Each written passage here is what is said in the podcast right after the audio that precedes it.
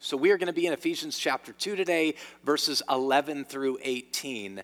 Now, if you're perceptive, which the vast majority of you are not, that's the same passage we taught last week. And we have planned that we would do it two weeks in a row throughout all of redemption for this primary reason. Most people that grow up inside what we call kind of evangelicalism and a lot of Christianity in the United States are very familiar with things like Ephesians 2 8 and 9. It's by grace you've been saved through faith, not as a result of works.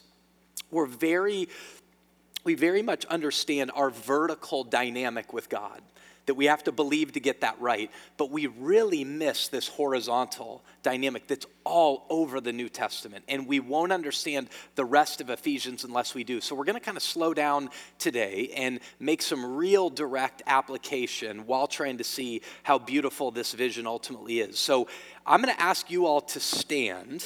Uh, Throughout the history of the church, people will stand to show reverence for the Word of God. I'm going to read this passage in Ephesians chapter 2, verses 11 through 18. And we're standing because this is the Word of the living God.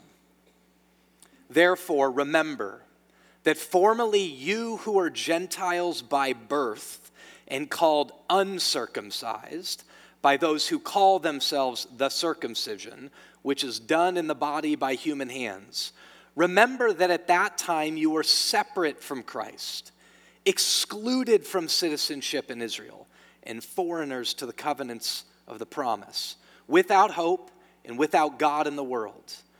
But now, in Christ Jesus, you who once were far off have been brought near by the blood of Christ. For he himself is our peace who has made the two groups one and has destroyed the barrier, the dividing wall of hostility, by setting aside in his flesh the law with its commandments and regulations. His purpose was to create in himself one new humanity out of the two, thus making peace, and in one body to reconcile both of them to God through the cross by which he put to death their hostility. He came and preached peace to you who were far away and peace to those who were near. For through him we both have access to the Father by one Spirit. This is the word of the Lord. You may be seated. Let's pray. Father, um,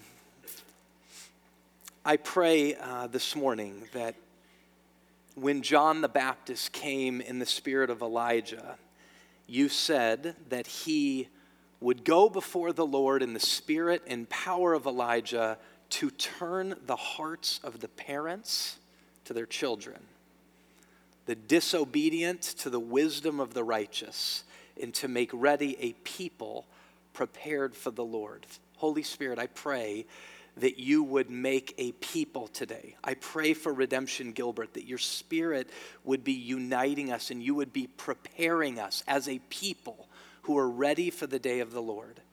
God, I pray right now for the disobedient in all of us and the disobedient in this room that you would turn the disobedient to the wisdom of the righteous. And God, where there is division and strife, turn the hearts of parents to their children, husbands to their wives. God, believers, brothers and sisters of Christ to each other, all in the name of Jesus Christ, we pray. Amen. So, how many of you remember 1985? Remember it. Raise your hand. Be proud. Man, you guys are old, right? if you remember it. 1985, there was uh, this huge moment in the music industry. There was all kinds of different artists in a recording studio. People like Lionel Richie. All of you who don't remember 1985 don't even know who that is, but you may know his daughter, Nicole, right? She's friends with Paris Hilton. You might know Nicole. Well, her dad, Lionel Richie, was quite a singer. He was on the stage with Stevie Wonder, he was on the stage with Michael Jackson. And for all of you who are even older, he was on the stage with Paul McCartney. And they were all on a stage. Anybody remember what they were singing? We Are the World.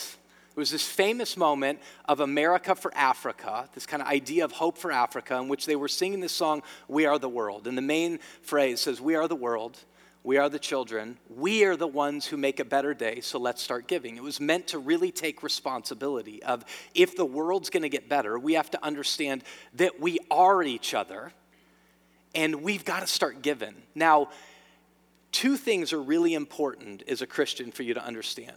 Oftentimes, as Christians, we're far too pessimistic about stuff like that. That phrase alone says all kinds of things that are biblically true. It's more blessed to give than it is to receive. Love your neighbor as yourself. We are each other. Those are all very biblical, biblically, biblically true things. But at the same time, it does miss something foundationally that peace doesn't ultimately come by saying we want peace. Peace doesn't ultimately come and divisions be solved just by singing songs. There's something deeper. There's reason division is there. There's reasons Africa and the United States of America have problems like they do, and it's really complex, which makes policy really hard to pass when people are trying to solve situations. That's true in our government, and it's true in your family. Things are complex. Paul understood this. A couple weeks ago, I told you this that Paul, who wrote the book of Ephesians, is operating with an understanding of sin that's far thicker than most of us have, but it makes way more sense of the world we really live in. Paul's view. The reason many of us struggle to live out the life that God calls us to live is we don't understand how rich and thick the Bible's view of sin and redemption are the problem, sin, the solution, redemption in Christ. So let me just remind you really quick that Paul's operating on these four dimensions of sin. That sin is cosmic, meaning the devil's real and evil's a reality. Okay? That what Christ came to do is destroy the works of the devil, and it operates every day, not in a distant land then, not just in places you can't see, but it has everything to do with why the world's so screwed up now. Sin has this individual dimension to it, which is what we think about all the time, but even that's more complex. But we are the problem. That's the idea. Societal. Individuals build societies. There is problems in the world that are so complex because sin's real. Okay, so whatever you want to call that, whether you don't like the terminology of structural injustice or systemic injustice, it's just true, logically and biblically because sin's true cosmic, individual, societal, and ecclesial. Here's what ecclesial means it just means church, sin's in the church. And this is the one that is plaguing Paul. He's operating from all these, but this is plaguing Paul when he writes so many letters in the New Testament is that God has called together a people for his own possession, Titus 2 says, to be zealous to do what is good. And when sin enters into the church and we become, as individuals, self absorbed and divisions are created, the witness of Christ is compromised.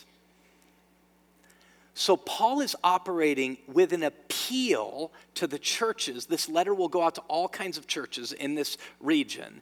His appeal is remember who you are, remember who you were, and remember who you are, and remember what God's ultimately doing. So let me draw your attention before we get into this section and pull out some direct application to what Paul said that God was ultimately doing in Ephesians 1:10. Okay, it's one chapter behind Ephesians 1:10.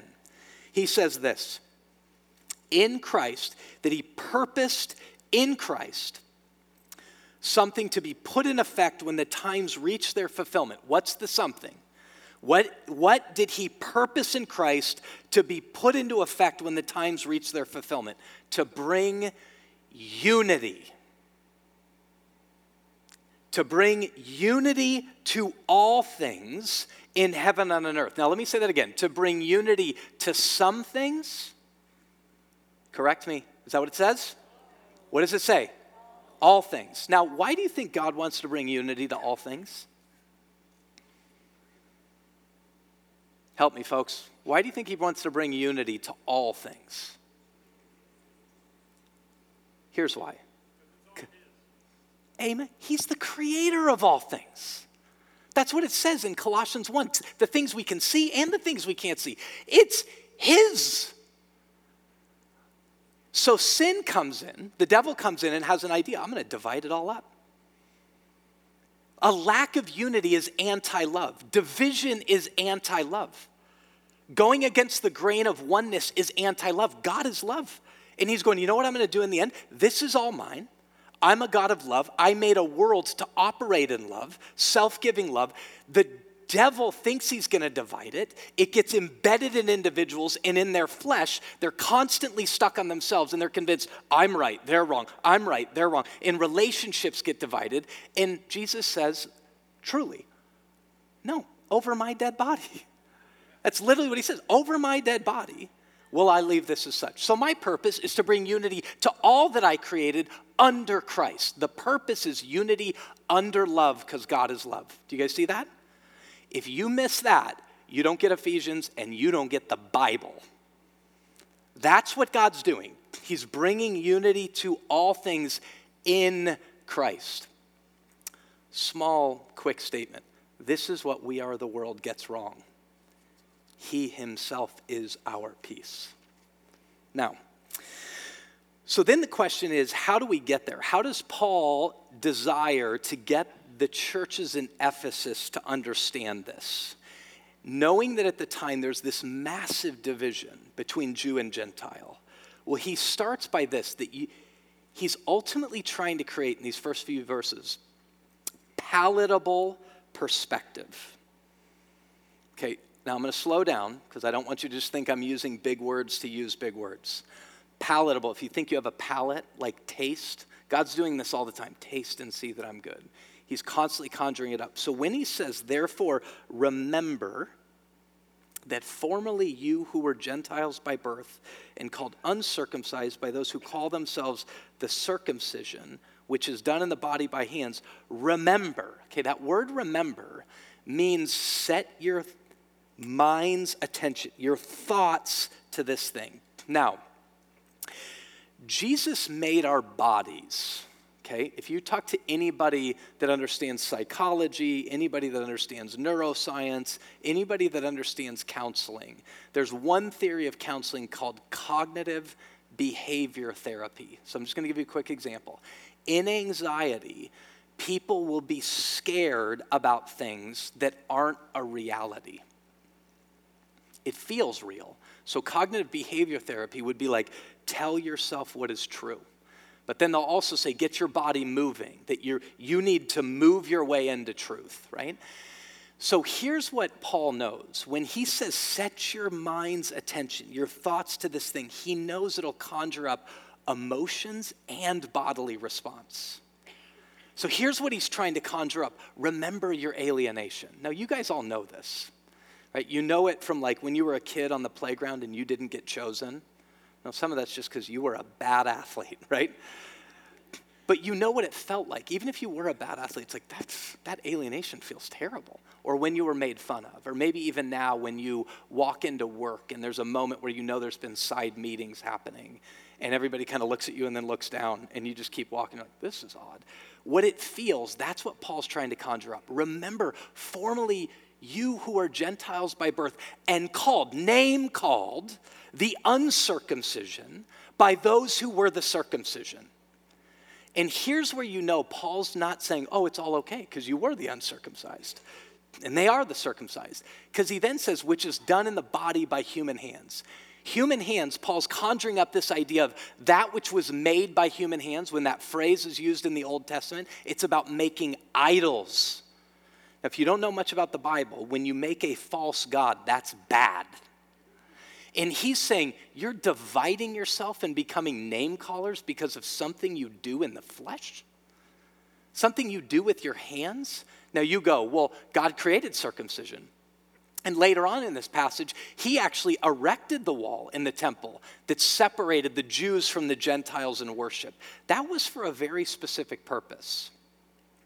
It was to ensure that the nation of Israel understood that they were a called out people of God, not based on what they had done, but based upon the grace of God, for the purpose that all the nations would know that there's one God.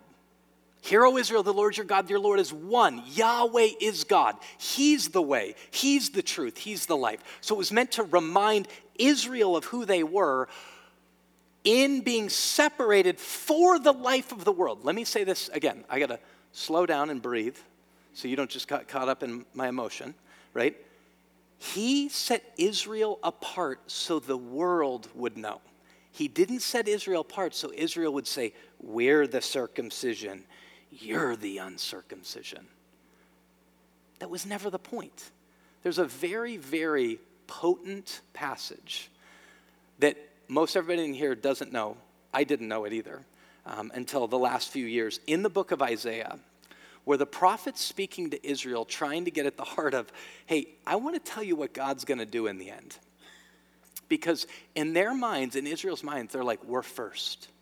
And this carried all the way over to the New Testament because when Paul in Romans is saying to the Jews that you're sinners just like the Gentiles, he says what's going to conjure up the Jews are going to go, then is there no advantage at all to being a Jew? And his point is, yes, you were given the word of God. Like you were called to do something for the life of the world, but they thought we're supreme. Now, watch this passage in Isaiah chapter 19. God's reminding Israel of what will happen in the future day. And he says, In that day, there will be a highway from Egypt to Assyria. Now, were the Egyptians and Assyrians friends of Israel? No. They were enemies of Israel. In that day, there'll be a highway from Egypt to Assyria. The Assyrians will go to Egypt, the Egyptians to Assyria. They didn't like each other either. The Egyptians and the Syrians will worship together. Now, people will be like, what? They're going to worship together. And look at what he says now. Let's bring Israel into it. And in that day, Israel will be third. What? Tear your clothes. No, we're first.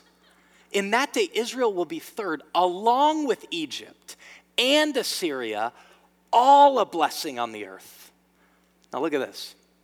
The Lord Almighty will bless them, saying, Egypt, my people. Wait a minute, we're your people. The Jews are your people.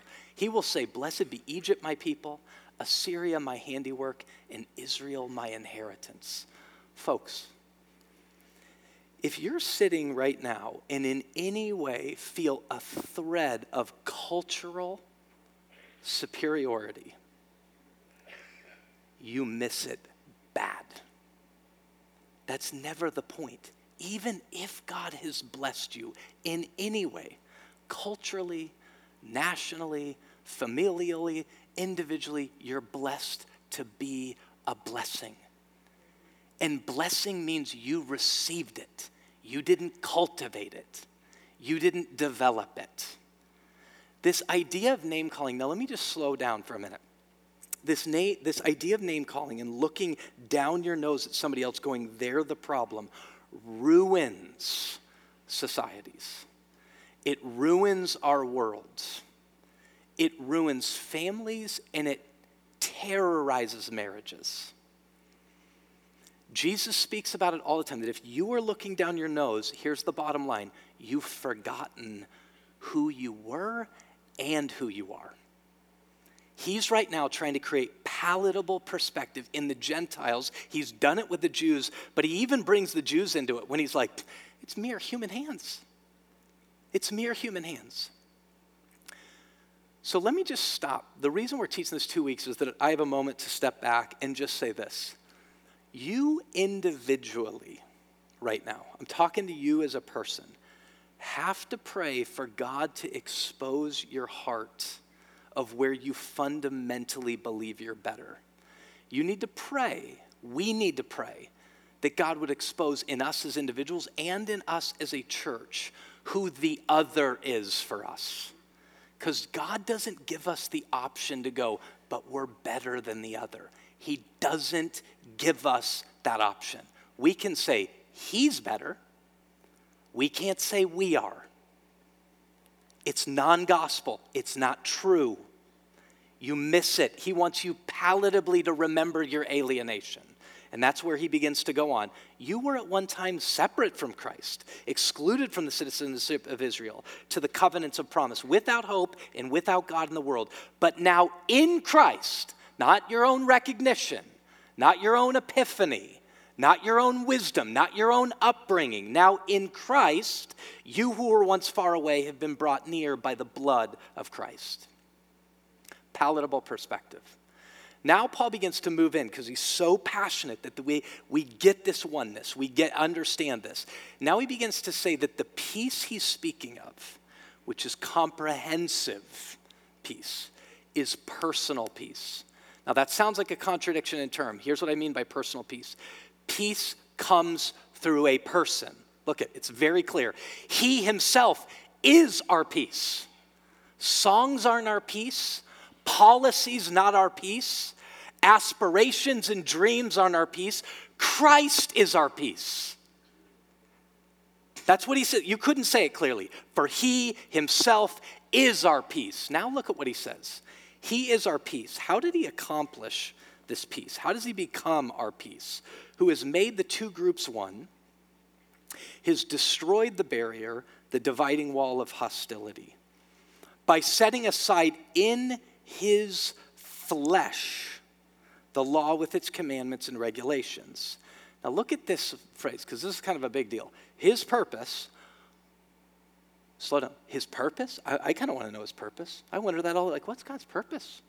What's he doing? His purpose was to create in himself one new humanity out of the two, thus making peace.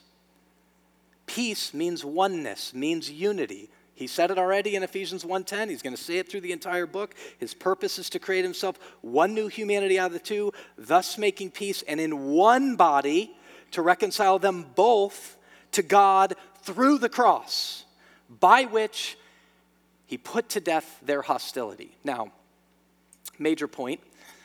There will be people when you begin to teach the Bible and what the Bible talks about horizontally that will say things like, "Can we just preach the gospel?" Now, if I said, what's the symbol of the gospel? The cross, right? Yeah, you wear it, right? You might have a sticker of it on your car. You want to make sure it's in churches. You loved when we put the big cross on the street, okay? The cross.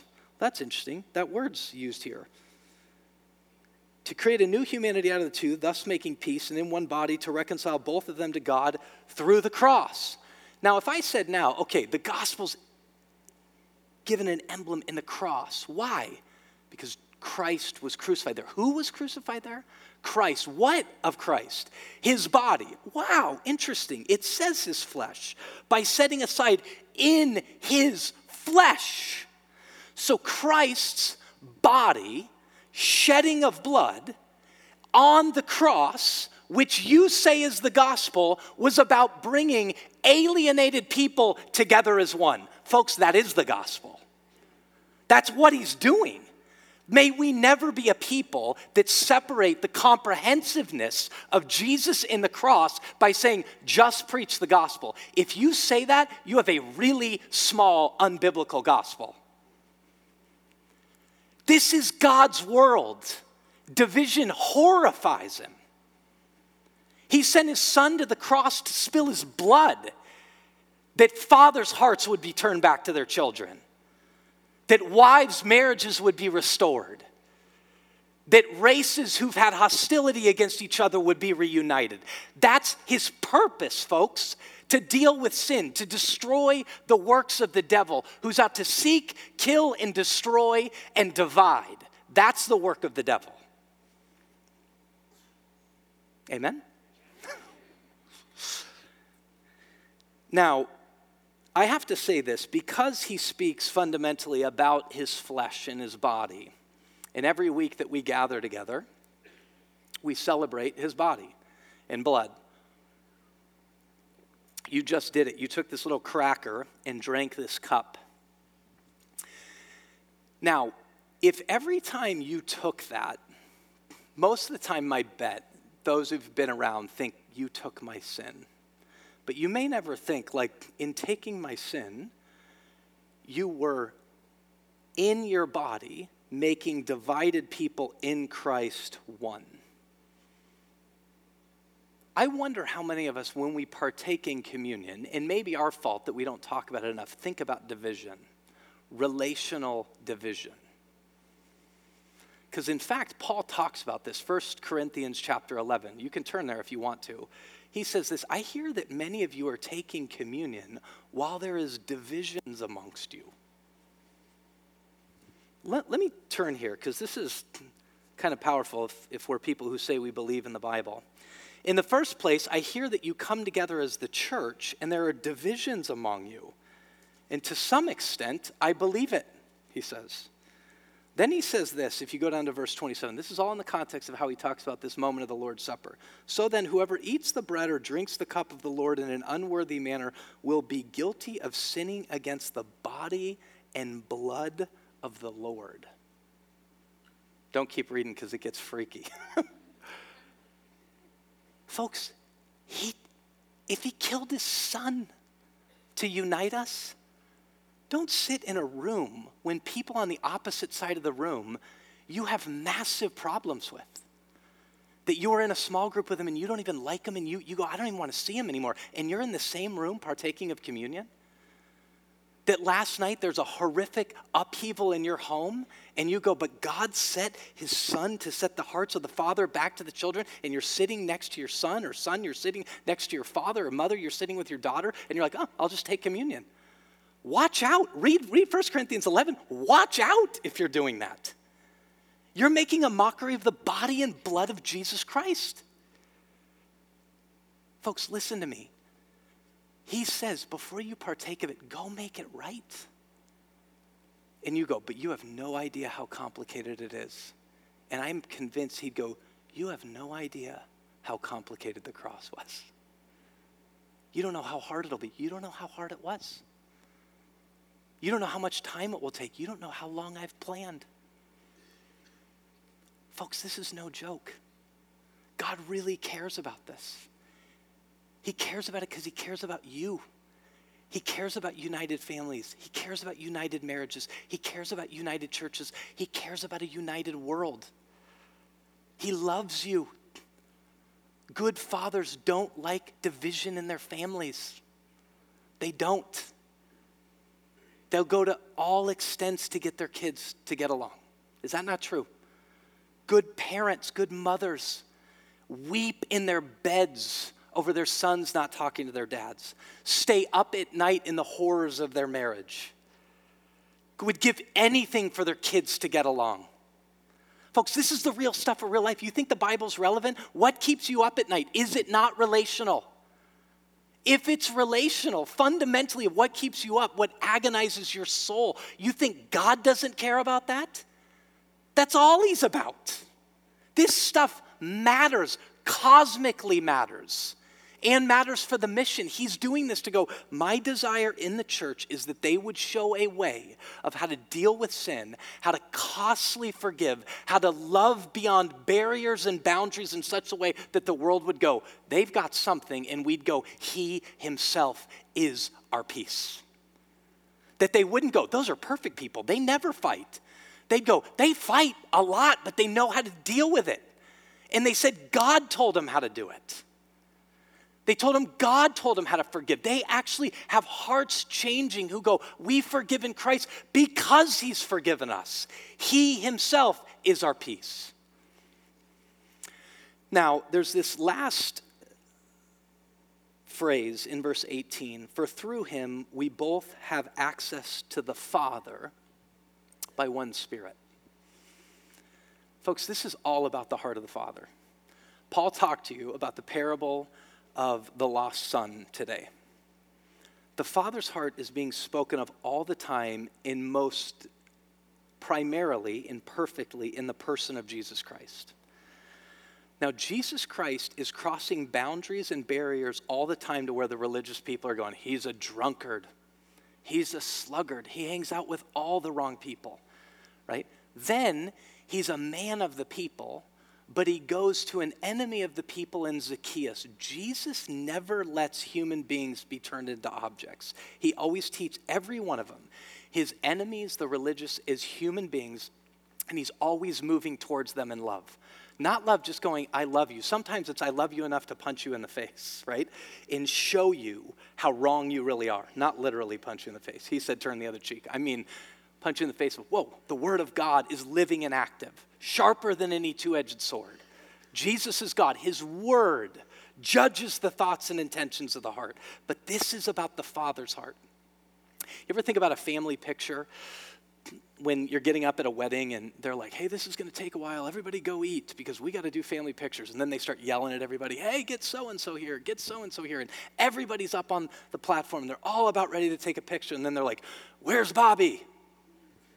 Ah, and then everybody, and the, the photographer's like, oh my gosh, are you kidding me? We can't have it completed if they're not all there. Folks, that's the heart of the Father.